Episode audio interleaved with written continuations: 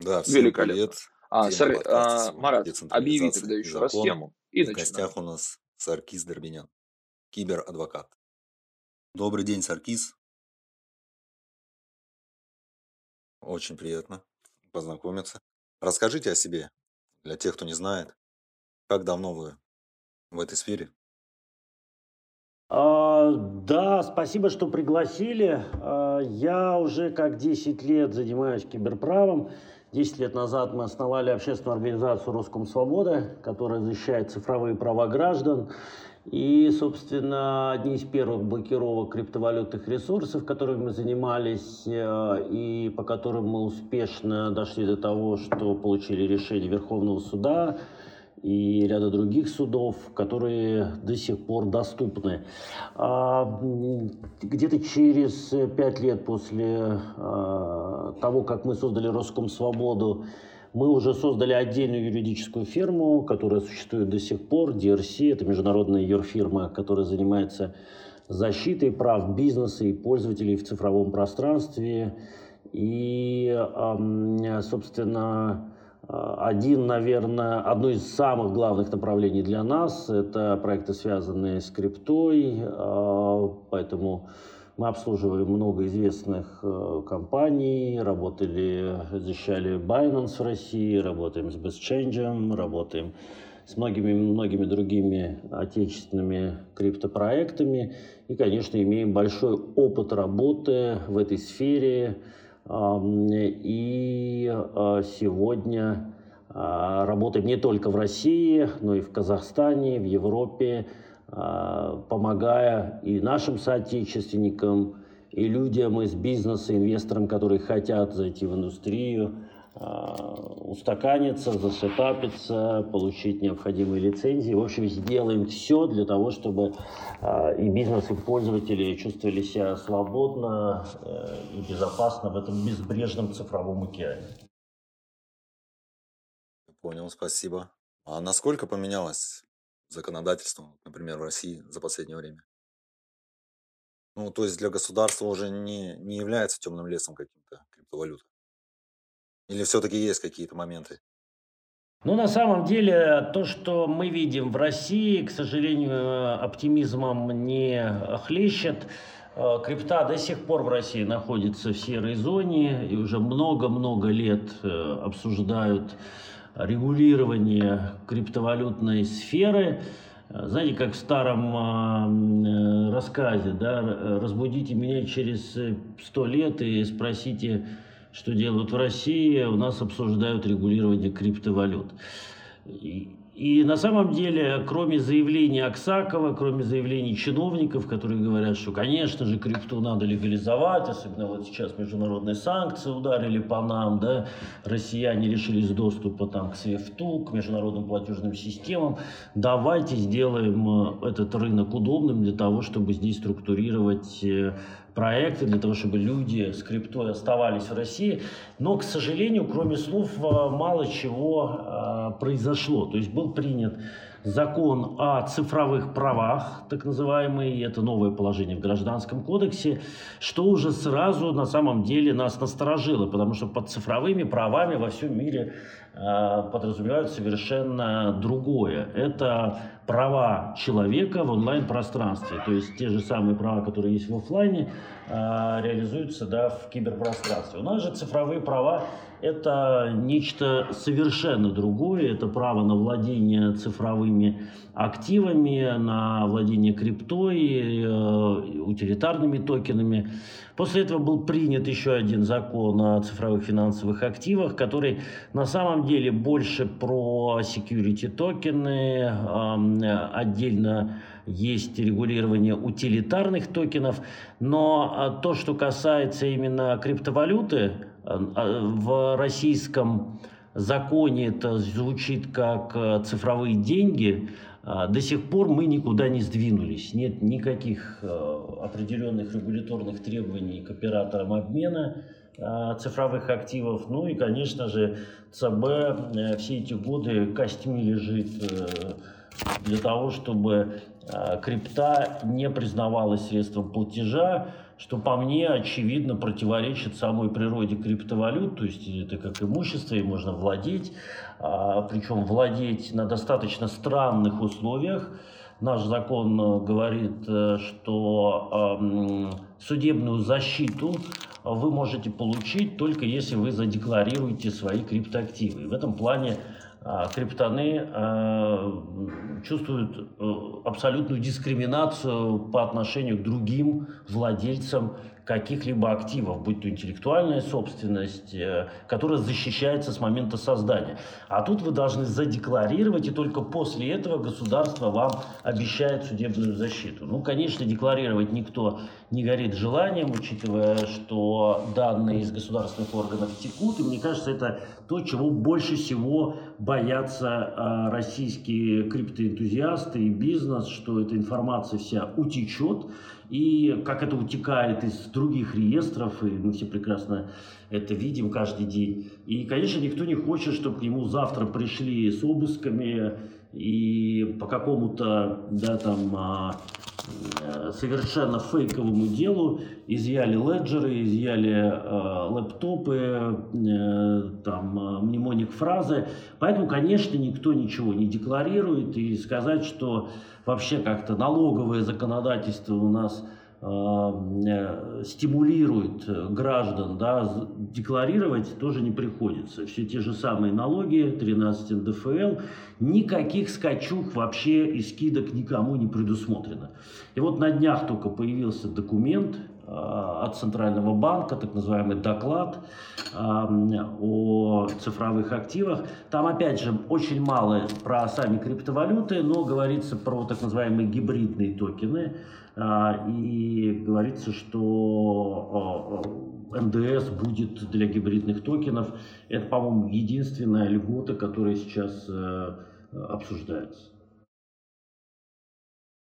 Ну, многие, кстати, путают, да, вот э, закон цифровых финансовых активах, ну, с криптой, что туда не входит биткоин, там, эфириум. Это вот как А раз могу вот задать вопрос, security. Саркис? Вот а, послушал вас, то, что вы говорите. А декларация цифровых денег, она подразумевает внедрение цифровых денег в правовое поле РФ или нет? Ну, то есть, иначе говоря, если они будут задекларированы, возможно ли будет их вернуть при наличии состава преступления согласно Уголовному кодексу Российской Федерации? Ну, речь здесь прежде всего идет не про уголовный аспект, а про гражданско-правовой. То есть вы можете подать иск да, к обменнику или к бирже, или к, там, к трейдеру, только если вы его задекларируете. С точки зрения уголовного права этого не требуется, но там есть другая проблема, что до сих пор нет методики расследования преступлений, связанных с криптовалютами, и поэтому наши правоохранительные органы абсолютно не знают, с чего начинать, когда такие дела а, к ним поступают. И, наверное, а, единицы дел, когда смогли успешно кого-то задержать, там, вернуть криптоактивы. Э, это происходит крайне редко. И, скорее всего, если вы сами не займетесь этим, да, не закажете э, форензик экспертизу у каких-то частных детективных киберагентств, то не найти, не вернуть ничего не получится. Спасибо за ответ. У меня вот сразу в связи с этим также возникает вопрос. Так у нас не получается этого сделать, потому что, насколько мне известно, в Российской Федерации идет приверженность к романо-германской правовой семье, а не к англосаксонской, которая прецедентная и которая как раз-таки дает эту практику для расследования этих видов преступлений. То есть у нас нужно, получается, закрепить сначала методику расследования этих преступлений, несмотря на то, что этого преступления еще не было. То есть это так получается?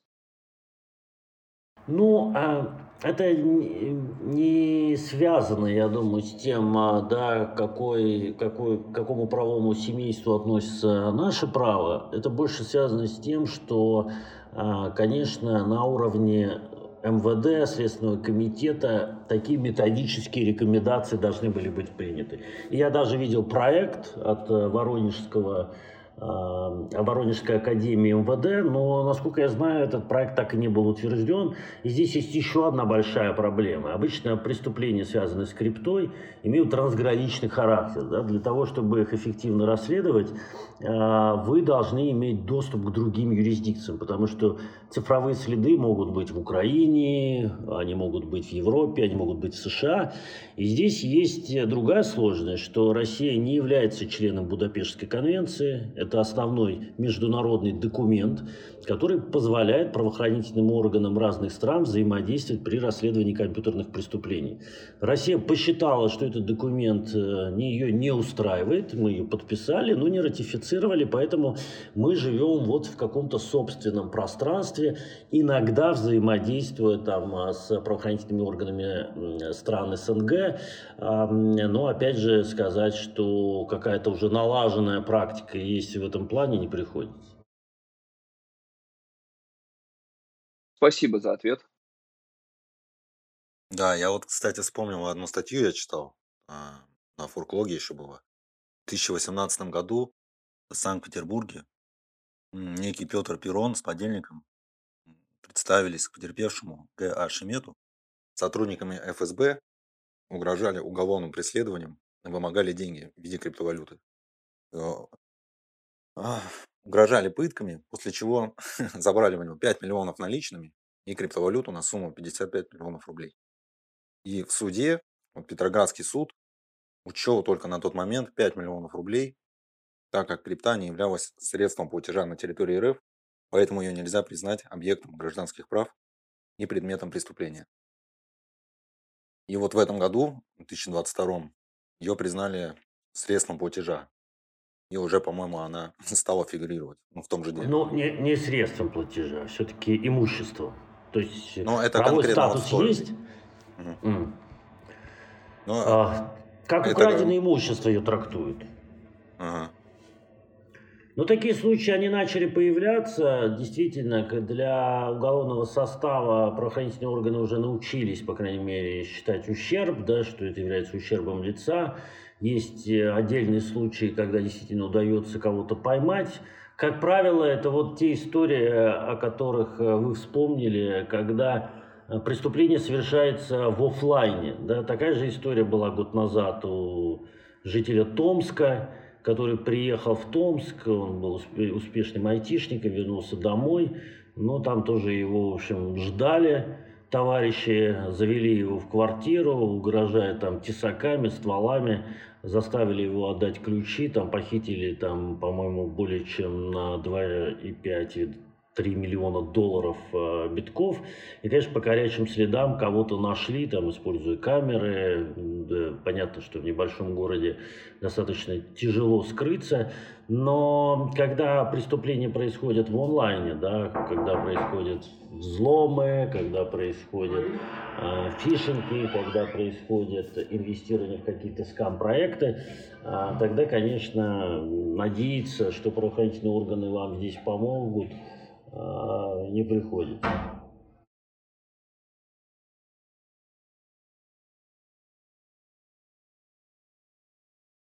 А в какой стране на данный момент э, законодательная база лучше по отношению к крипте?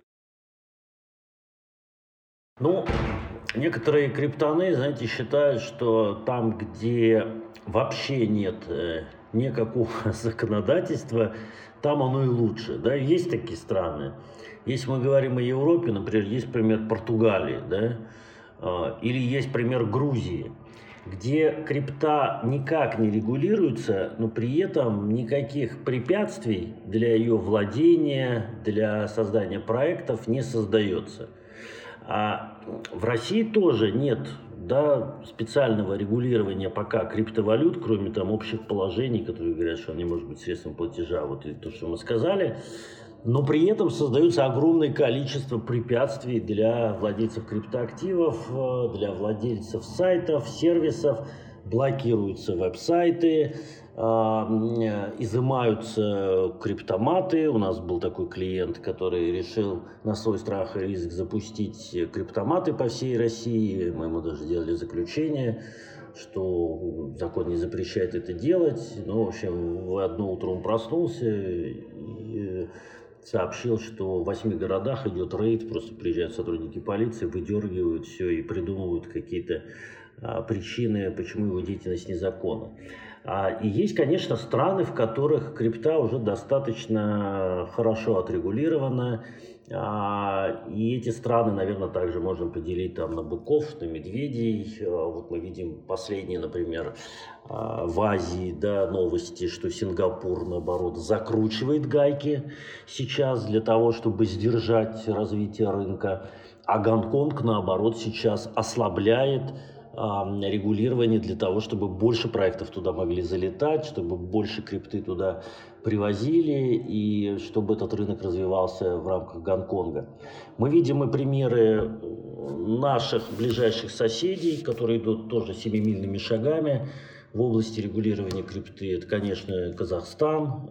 Все прекрасно знают, что Binance недавно открыл там штаб-квартиру по Центральноазиатскому региону. Есть Узбекистан, который тоже пытается сейчас создать условия, чтобы проекты приходили туда.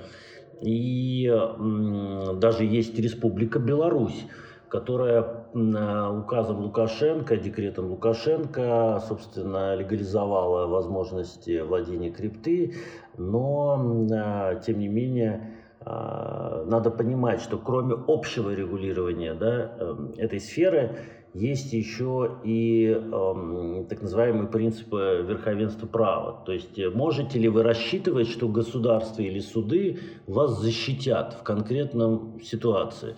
Вот в Беларуси все меньше и меньше шансов надеяться на суды, которые вас защитят. И, конечно, когда основная, основной вектор э, агрессивных атак исходит из правоохранительных органов, которые зачастую творят беспредел.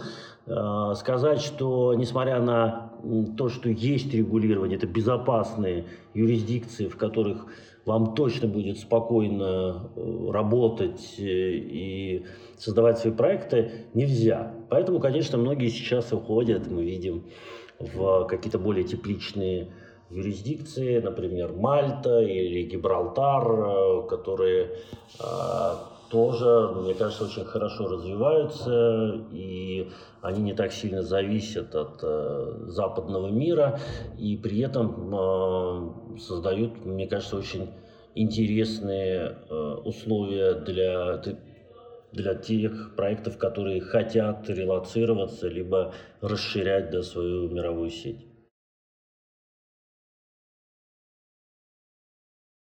А как по-вашему вообще? Нужна нам регуляция?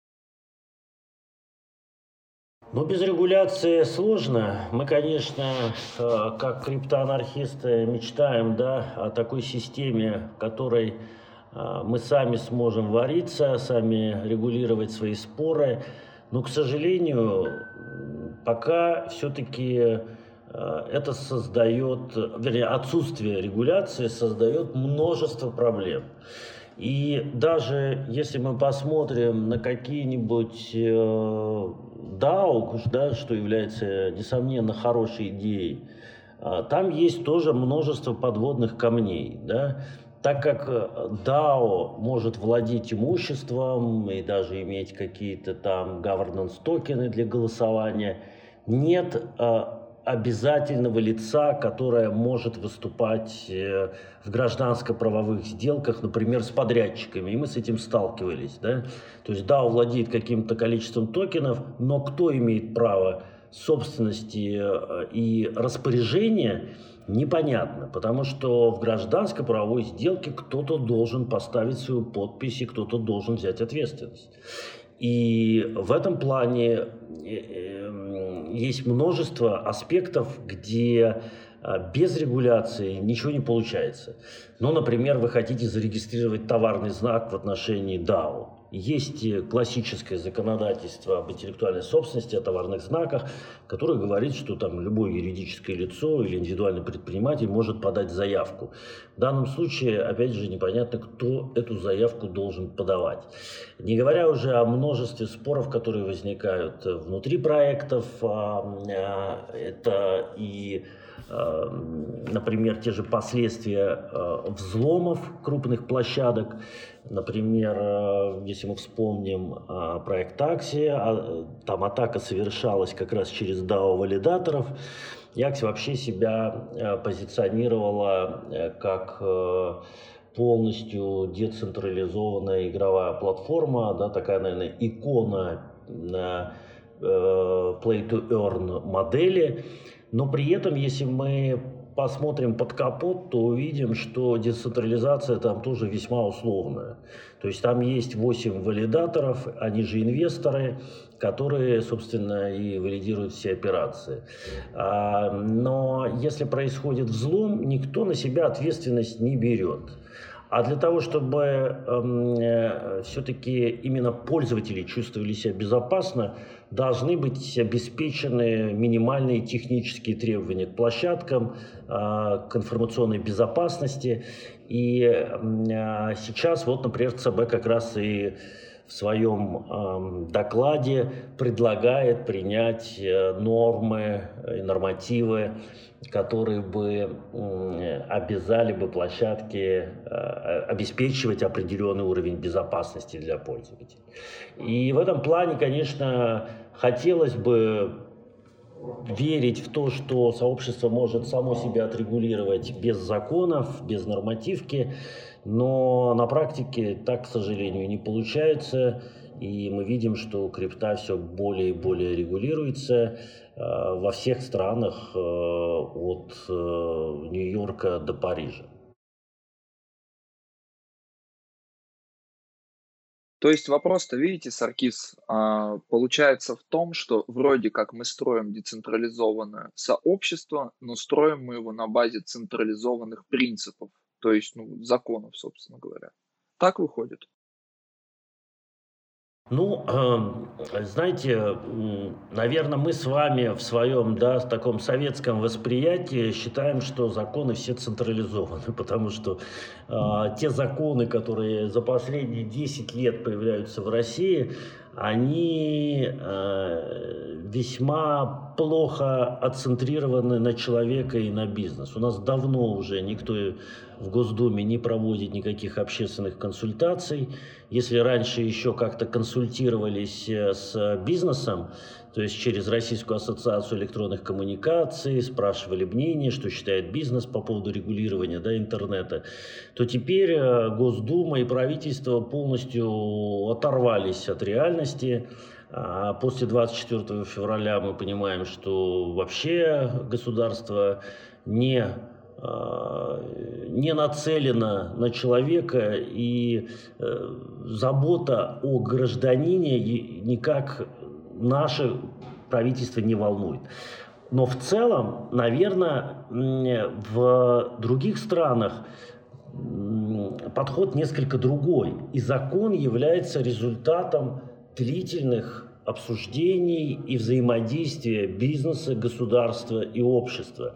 Поэтому сказать, что законы централизованы в этом плане, во многих случаях не приходится. Это те же самые законы, которые принимаются людьми а, опосредованно а, не, или там, через своих депутатов, например, представителей, либо напрямую да, какими-то ассоциациями и цехами, которые могут лоббировать интересы определенного комьюнити.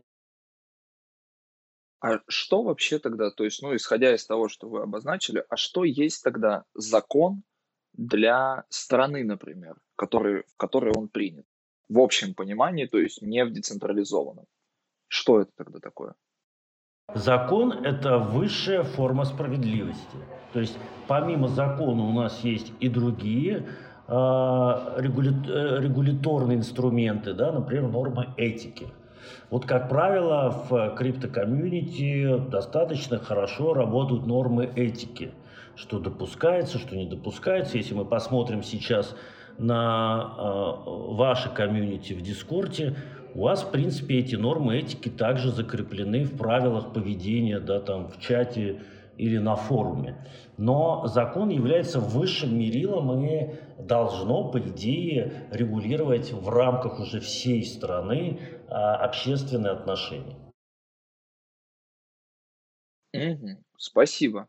А тогда в децентрализованном сообществе что такое закон и закон ли это в привычном его понимании? Ну, в децентрализованном сообществе а, это, конечно, а, мы все-таки не можем назвать это законом, мы можем сказать, что это какие-то э, стандарты комьюнити, которых придерживаются то или иное комьюнити, э, закрепленные математикой и программным кодом. То есть, если мы посмотрим да, на какой-нибудь смарт-контракт, то, по сути, это оно и есть. Это какой-то Э, программный код, который позволяет э, взаимодействовать участникам между собой. Но для того, чтобы смарт-контракт мог восприниматься как классический договор между несколькими лицами, необходимо все равно заключить э, договор между сторонами, в котором стороны указывают, что а, например, передача имущества или реализация а, тех или иных обязательств будет осуществляться посредством смарт-контракта. Ну, то есть смарт-контракт подразумевает отсутствие третьей стороны э, в правовых отношениях между двумя какими-то, соответственно, людьми, сущностями и так далее. Так выходит? Ну, я бы сказал, не, не, не совсем так. Э, в обычном договоре третьей стороны, как правило, тоже нет, да. Но в классических договорных отношениях так или иначе презюмируется э, добросовестность участников этих отношений. То есть мы сможем с вами заключить контракт, вы мне заплатили денег, я работу обязуюсь сделать. Если я ее не делаю, да, обманул вас, э, не знаю, что-то у меня не получилось, э, какие-то накладки, вы начинаете требовать исполнения. Если я это не исполняю, не реагирую на вашу претензию, вы обращаетесь в суд и через суд получаете а, какое-то справедливое возмещение, либо суд обязует меня совершить те или иные действия. Смарт-контракт отличается тем, что он устраняет проблемы, связанные с э, доверием сторон друг к другу. То есть нам не надо проходить дудил, нам не надо проверять, с кем мы имеем отношения, да, насколько он действительно хорош, какая у него репутация, а, там, привлекался он или не привлекался. Мы доверяем математике мы доверяем э, софту, но этот софт не может работать э, без э, данных, которые должны быть открыты или публичны. То есть для того, чтобы сделка совершилась, Смарт-контракт должен получить информацию, ну, например, мы с вами решили продать квартиру да, через смарт-контракт. В данном случае, конечно, смарт-контракт будет обращаться э, к реестру, в котором будет указано, что право собственности на квартиру передано тому-то лицу, и как только эта запись там появляется, соответственно, деньги в автоматическом режиме перечисляются на ваш счет, да, либо какие-то криптоактивы. Вот, э, если, наверное, вкратце, да, чем отличается смарт-контракт от классического контракта? Ну, тогда попробую перевести на личный вопрос, Саркис. А потребуется ли ваша работа, если будет идеально выстроена система работающих смарт-контрактов? Потребуется ли кому-либо защита прав в цифровой среде? Ну, как раз это и устраняет споры между сторонами, да, и нехватку доверия. Если все, э, ну, скажем, даже не все, а большая часть баз данных будет э, доступна для э, софта, который реализует возможности исполнения смарт-контракта, то, конечно, отпадает какая-либо необходимость в нотариусах, заверяющих сделки, в юристах, оценивающих риски и оценивающих контрагента. И это очень сильно облегчает э, нашу с вами жизнь. Спасибо. Марат, передаю тебе слово. У тебя наверняка есть вопросы. Да, я бы хотел спросить, э, каких законов не хватает вот крупным игрокам, например? Я считаю, что ну, физические лица, возможно, они не хотят, да, никакой регуляции, но крупным игрокам очень это важно. И при грамотной регуляции будет очень большой приток средств. И как раз таки не заходят они, потому что, ну, нету, нету защиты, может, какой-то. Ну, у нас сейчас очень много пробелов в законодательстве. Да, как я сказал уже в начале, огромное количество криптообменников а, работает в серой зоне, и, наверное, они бы и хотели бы платить налоги, но пока государство такие условия им не дает.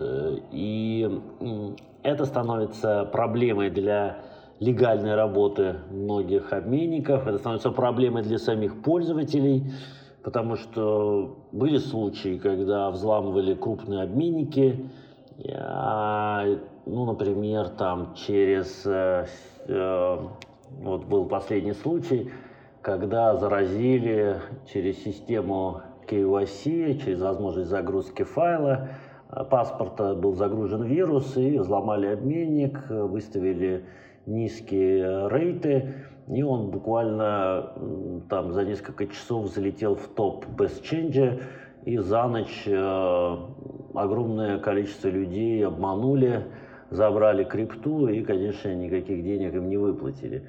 И возникла проблема, а кто должен нести ответственность за это? А, потому что владелец обменника сказал, ну, нет у меня денег, не могу я никому ничего возместить. И в целом а, он хотел, наверное, побыстрее спрятаться куда-нибудь в кусты, подальше от этой проблемы, потому что не понимал, как ее разрулить. И в, в таких случаях, конечно, мы понимаем, что обычный пользователь почти никак не защищен. То есть есть неплохие инструменты у BestChange да, по а, проверке обменников, а, по верификации, верификации владельцев и админов.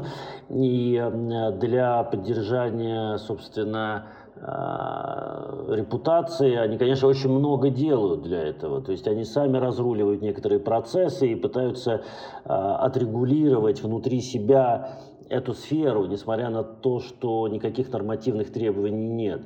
Но отсутствие закона, конечно, очень сильно здесь мешает.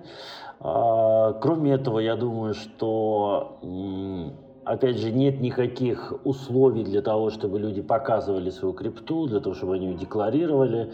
А, мы видим совершенно другие примеры в мировой практике, например, практика Таиланда, где у вас э, ноль налога, дохода, э, налога на доход физических лиц на крипту, э, и пример России, где это 13%. То есть э, при таких раскладах, конечно, криптоны всегда уходят туда, где им можно меньше заплатить и где издержки за владение и использование активов меньше.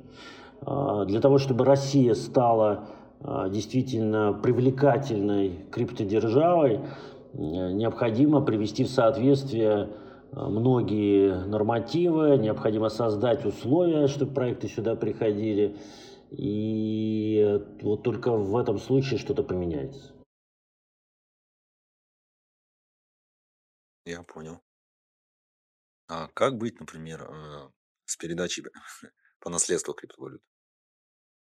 Как, а, можно ли как-то закон под это сделать? Потому что здесь все-таки приватные ключи, как-то передавать их кому-то, может даже нотариусу, ну вот я не представляю.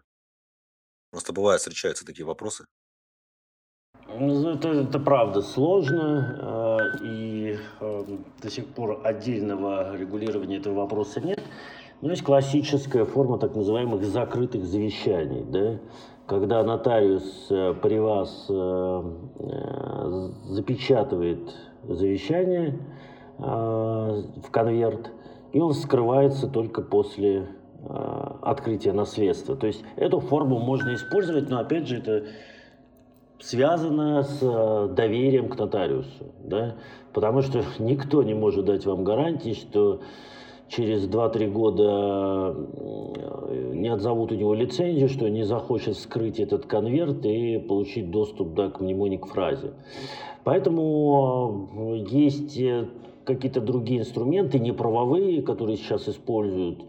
Ну, например, кто-то, если пользуется такими сервисами, как LastPass, да, парольный менеджер, там есть функция, что, например, если вы более 30 дней э, отсутствуете в онлайне, то доверенное вам лицо получает э, доступ к вашему э, LastPass, а там, соответственно, можно хранить и пароли, и мнемоник фразы, защищенные заметки и так далее. То есть, опять же, это больше сейчас, ну, здесь в пласте, наверное, каких-то технических решений, чем правовых, э, которые можно 100% использовать безопасно и знать, что, ну, конечно, никто, кроме наследника, не получит доступ а, к вашим активам.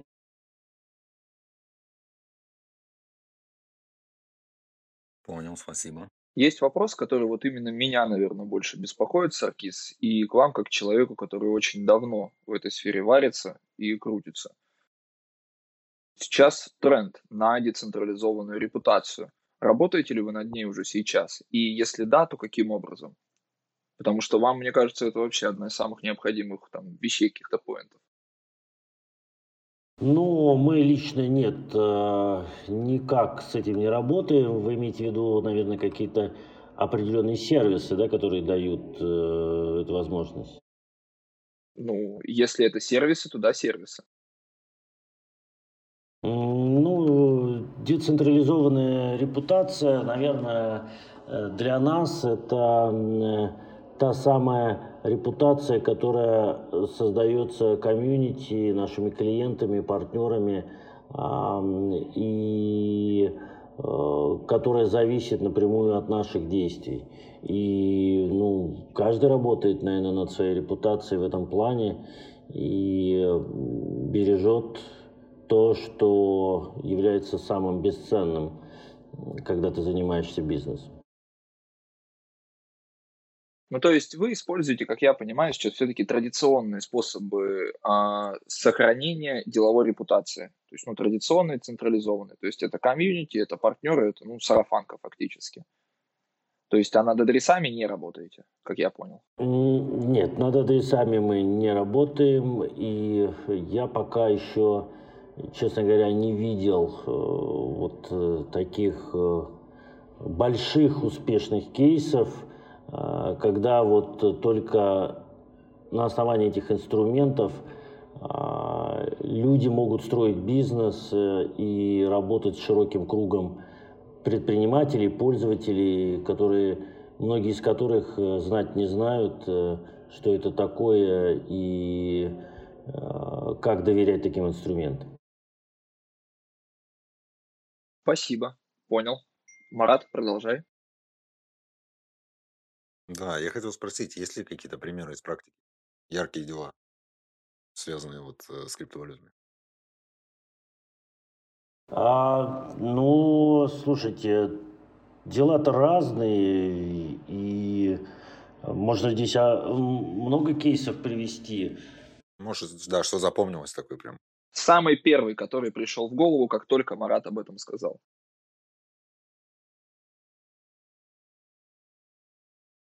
Ну, наверное, а, возвращенные активы, разблокированные сервисы, структурированные проекты, которые работают.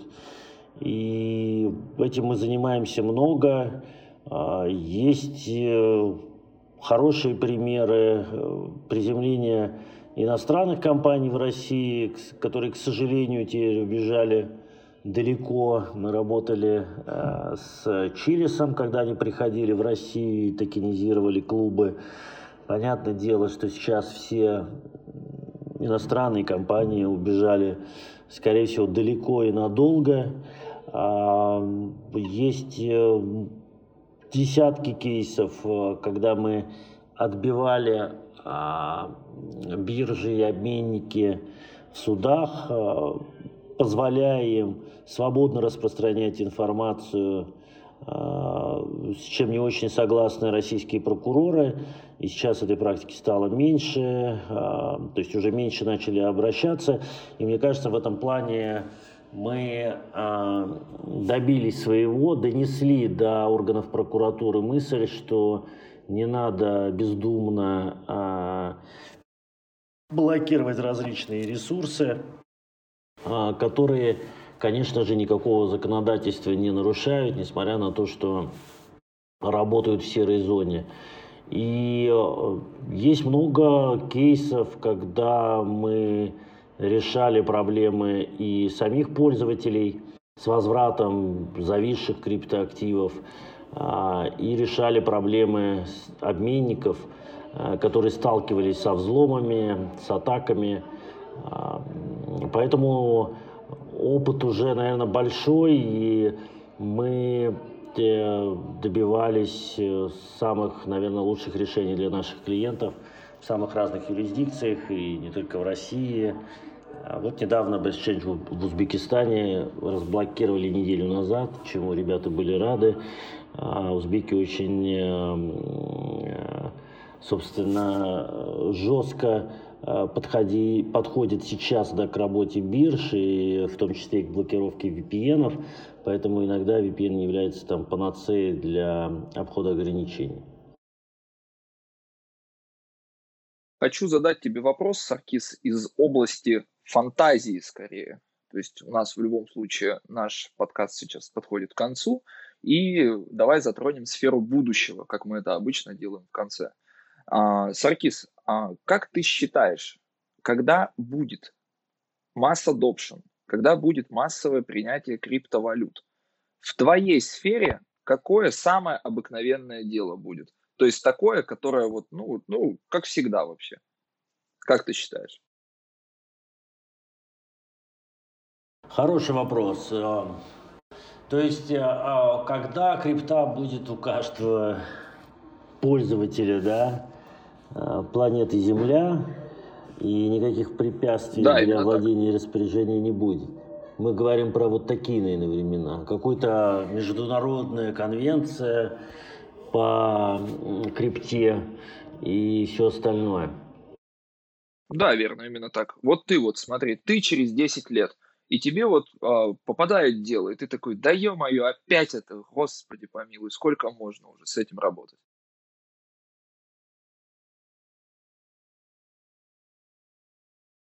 Слушай, вопрос такой у тебя достаточно серьезный. И вот если мы посмотрим да, на наши российские проблемы и проблемы вообще глобальные, то, наверное, увидим, что э, они во многом схожи. То есть сейчас э, почему весь мир не легализует крипту?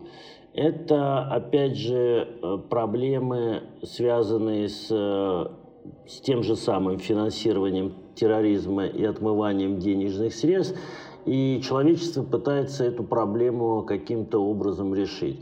И э, э, я думаю, что в этом плане регуляторы всего мира после рекомендаций ФАТФ, конечно, будут принимать все больше законов, на самом деле ужесточающих обращения. И э, в какой-то момент времени а, все некостадиальные кошельки будут признаваться незаконными.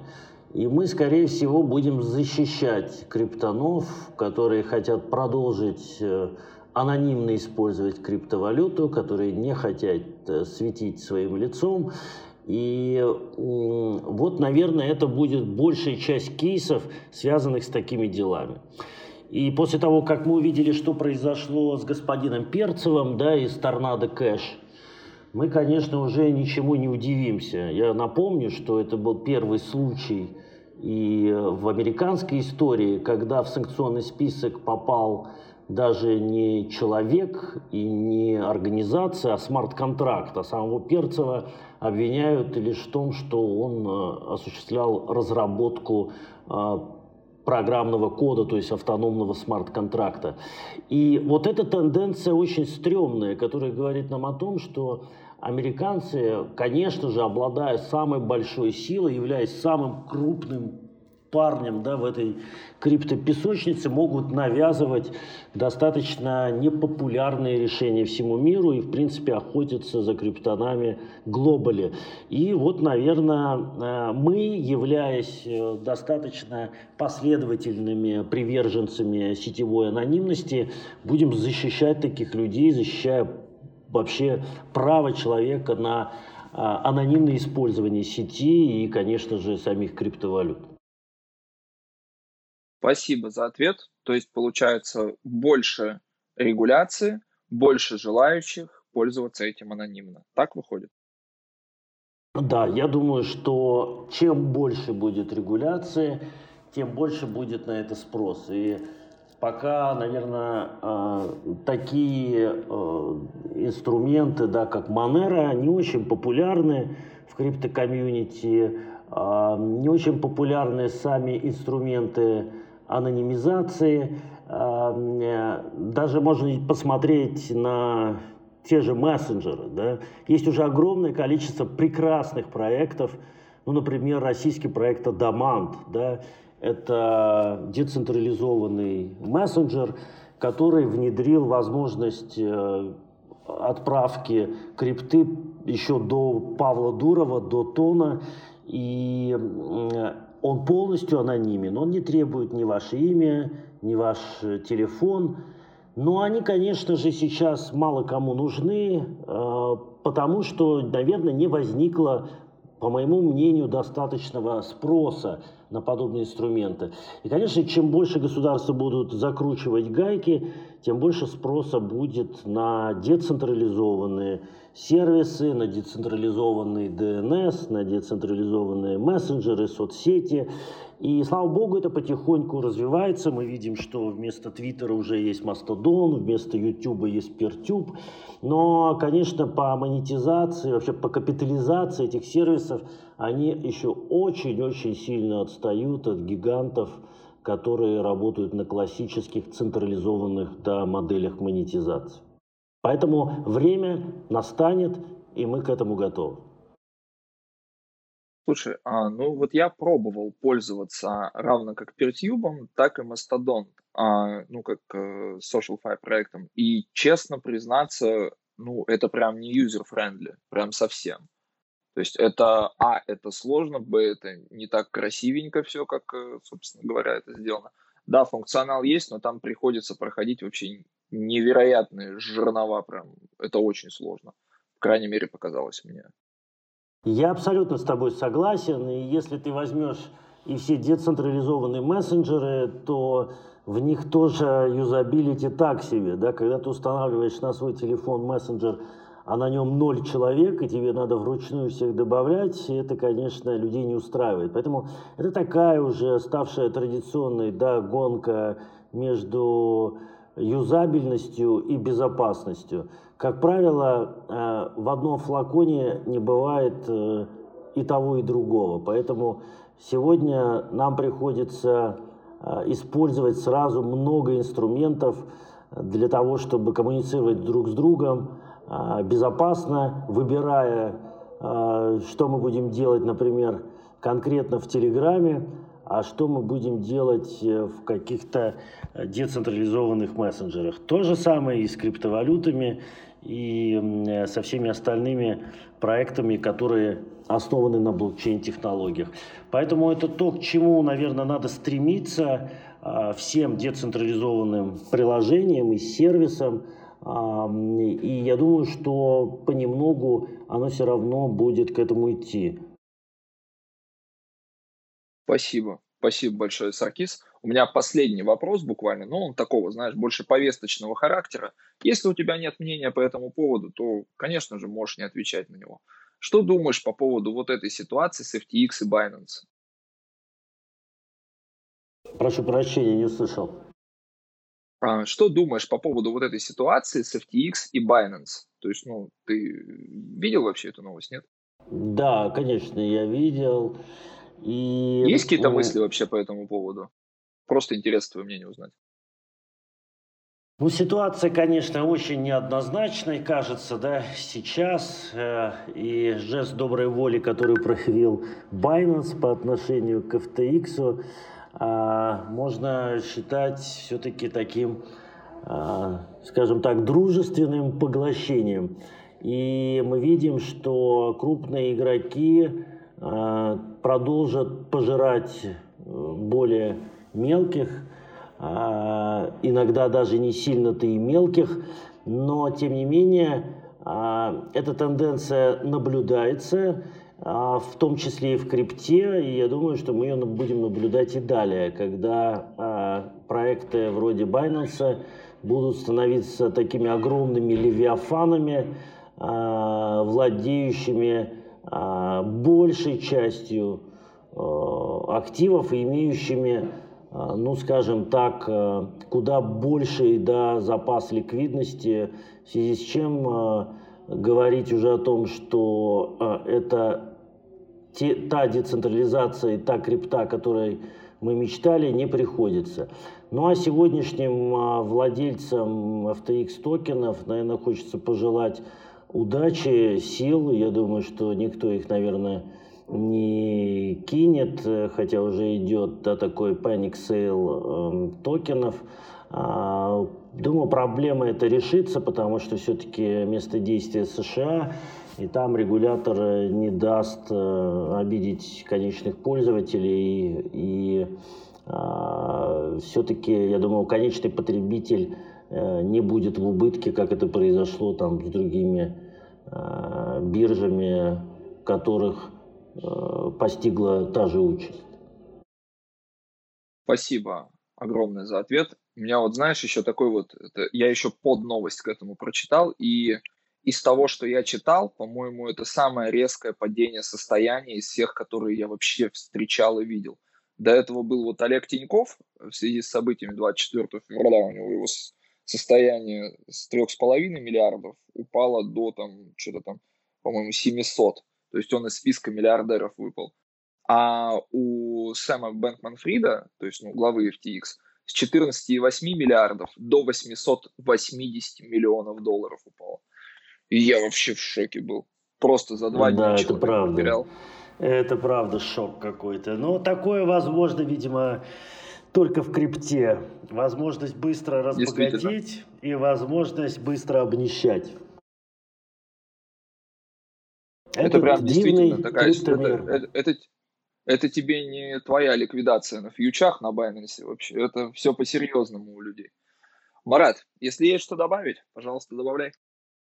Брил он, а теперь побрили его. Упал фантик Ну да. Я от себя добавлю, что я бы все-таки хотел, чтобы не задушили приватность. Американцы пришли к какому-то консенсусу в этом вопросе, потому что все-таки это нужно не только для отмывания денег. Ну, приватность нужна будет по-любому. А так, это правда. В целом все. Приватность имеет значение, и э, надо уже привыкать, что приватность стоит денег. Хотите безопасности и приватности, сегодня вы должны за это платить. Да, просто многие люди, вот так, ты даже по чатам читаешь, они пишут, вот этот есть известный тезис, ну, популярный. Мне нечего скрывать. Но на самом деле это очень поверхностное суждение, ну, на мой взгляд. Мы уже, мы уже знаете, Потому что ну, не все хотят этим... даже пользоваться.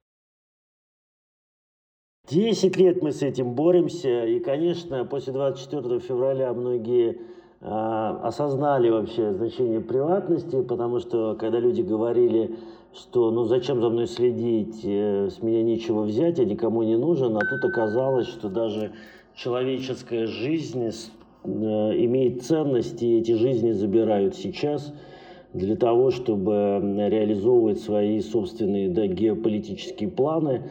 И когда люди начали скрываться от мобилизации, мы увидели, что наконец-то люди осознали, что такое приватность и что она действительно имеет значение. И даже если ты маленький человек, у которого ничего нет, то все равно для тебя эта приватность может быть жизненно важна.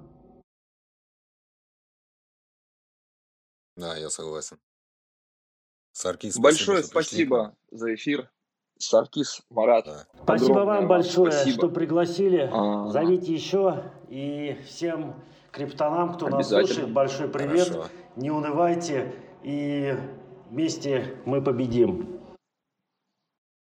Большое это факт. спасибо. Предлагаю на этой приятной ноте завершить этот подкаст. Всем Да, всем спасибо. спасибо. Всем. Пока. Пока-пока.